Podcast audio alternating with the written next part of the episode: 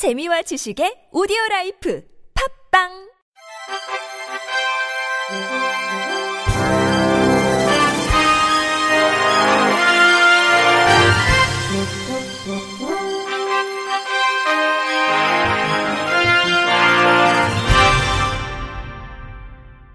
청취자 여러분 안녕하십니까? 5월 13일 월요일 KBRC 뉴스입니다.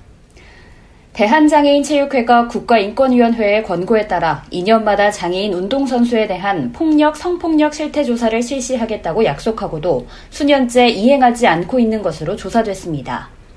국가인권위원회는 지난 2012년 런던 장애인 올림픽 대회 국가대표 선수촌에서 발생한 지도자의 장애인 국가대표 선수 폭행과 금품 갈취 사건과 관련해 경기가맹단체에 대한 직권조사를 실시했습니다. 그 결과 장애인 체육회 경기가맹단체 소속 지도자가 장애인 선수로부터 일정 금액을 상습적으로 송금받고 일상적으로 심한 욕설을 했으며 여성의 신체 부위에 대해 언급하는 등 성적 수치심과 불쾌감을 주는 성희롱 행위를 한 사실이 드러났습니다. 이에 인권위는 대한장애인체육회 장에게 장애인 체육 지도자 양성과정 운영 시 관련 교육 실시, 국가대표 지도자 선발 시 관련 교육 이수환자 우선 선발, 장애인 선수들의 인권 침해 시 전문 상담사 배치 및 익명성 보장, 장애인 체육 인권 침해에 대한 전반적인 실태 조사 실시를 권고했습니다.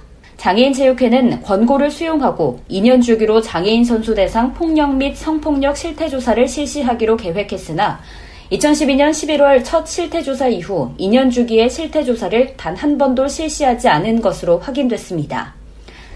대한장애인체육회 관계자는 100%는 아니지만 권고사항을 거의 대부분 이행했다며 다만 권고사항 중 2년 주기 실태조사는 적극적으로 하려 했지만 미진한 부분이 있다고 답변했습니다.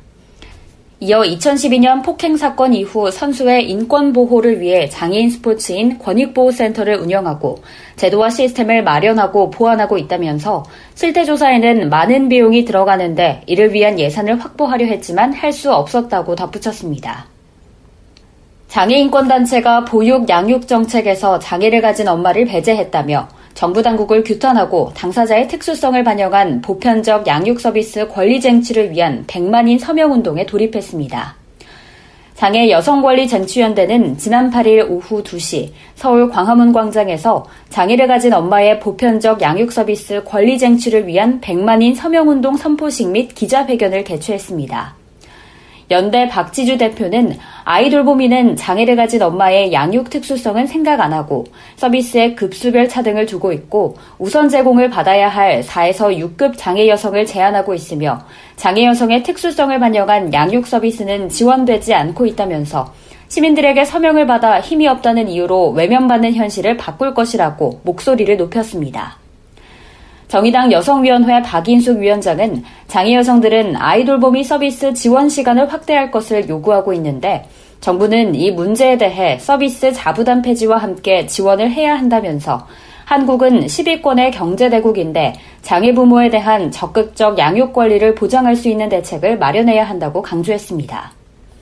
민중당 여성엄마 장지화 대표는 장애 부모는 장애 하나로도 살아가기 힘들며 가부장제 생활 속의 여성 자체의 차별은 장애 여성을 더욱 힘들게 한다면서 장애 여성도 자기 결정권과 자립이 보장돼야 하기에 아이돌보미 서비스 자부담 폐지 등 보편적 양육 서비스 권리 쟁취를 위해 민중당도 함께 하겠다고 밝혔습니다.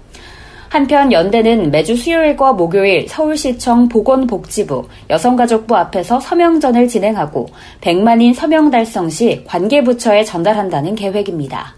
장애 정도를 속여 장애인 올림픽과 아시안게임 등에 출전한 시각장애인 유도 국가대표 선수들이 무더기로 경찰 수사를 받고 있습니다. 서울경찰청 지능범죄수사대는 시각장애인 유도 국가대표 선수 10명을 소환해 조사했다고 밝혔습니다. 경찰은 또 대한장애인유도협회 관계자 1명과 장애인 유도 국가대표팀 코치진 3명도 입건했습니다. 장애인 스포츠 선수들은 장애 정도가 비슷한 선수끼리 공정하게 맞붙도록 장애 등급을 부여받는데 이들은 실제보다 시력이 더 안 좋다고 속여 더 높은 장애 등급을 받은 것으로 조사됐습니다. 이번에 적발된 국가대표들은 2018 자카르타 장애인 아시안게임, 2016 리우 패럴림픽 등에 출전했으며 일부는 메달도 딴 것으로 확인됐습니다. LGU 플러스는 CSR 캠페인 시각장애인 지원편과 척수장애인 지원편이 한국광고학회 주관 올해의 광고상 그랑프리, 한국광고주 협회 주최, 국민이 선택한 좋은 광고상 온라인 부문 최고상을 수상했다고 밝혔습니다. 올해 수상한 CSR 캠페인 고마워 나에게 와줘서는 실제 1급 시각장애를 가지고 있는 엄마 조현영 씨가 7개월 된 아들 유성이를 키우며 경험한 불편함을 U 플러스 우리 집 AI로 극복해가는 모습을 그렸으며 지난해 2월 공개 이후 현재까지 누적 1311만 조회수를 기록했습니다. 함께 수상한 척수장애인 대상 AI 스피커 및 사물 인터넷 지원 CSR 캠페인 영상 괜찮아 아빠가 할 수 있어는 7년 전 사고로 척수장애인 판정을 받은 이원준 씨가 유플러스 우리집 AI와 유플러스 AI 리모컨을 통해 딸과 함께 평범한 일상 속 행복을 누리는 모습을 그렸습니다.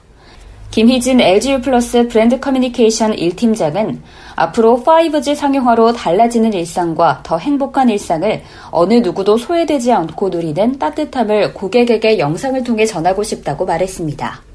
종합생활가전기업 위닉스는 지난 7일 경기도 시각장애인 연합회에 공기청정기 제로 2.0 300대를 기증했다고 밝혔습니다.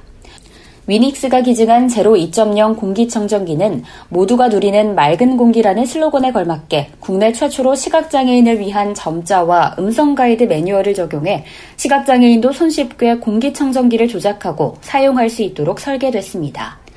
위닉스 윤봉영 전무는 공기청정기 기증으로 지역 내 시각장애인들이 미세먼지의 위험성에서 조금이라도 벗어나기를 희망한다며 지역사회를 지원하고 사회공헌을 목표로 다양한 방안을 마련해 꾸준히 사회적 가치 실현에 앞장서겠다고 밝혔습니다. 끝으로 날씨입니다. 내일은 전국이 평년보다 덥겠고 건조한 가운데 일부 지역에선 오후 한때 소나기가 내리겠습니다. 또한 미세먼지 농도 수준은 보통 수준을 보이겠습니다. 내일 아침 최저 기온은 10도에서 17도, 낮 최고 기온은 20도에서 29도로 일교차가 10도에서 20도까지 벌어지니 건강 관리에 유의하시기 바랍니다. 이상으로 5월 13일 월요일 KBRC 뉴스를 마칩니다. 지금까지 제작의 류창동, 진행의 김예은이었습니다. 고맙습니다. KBRC.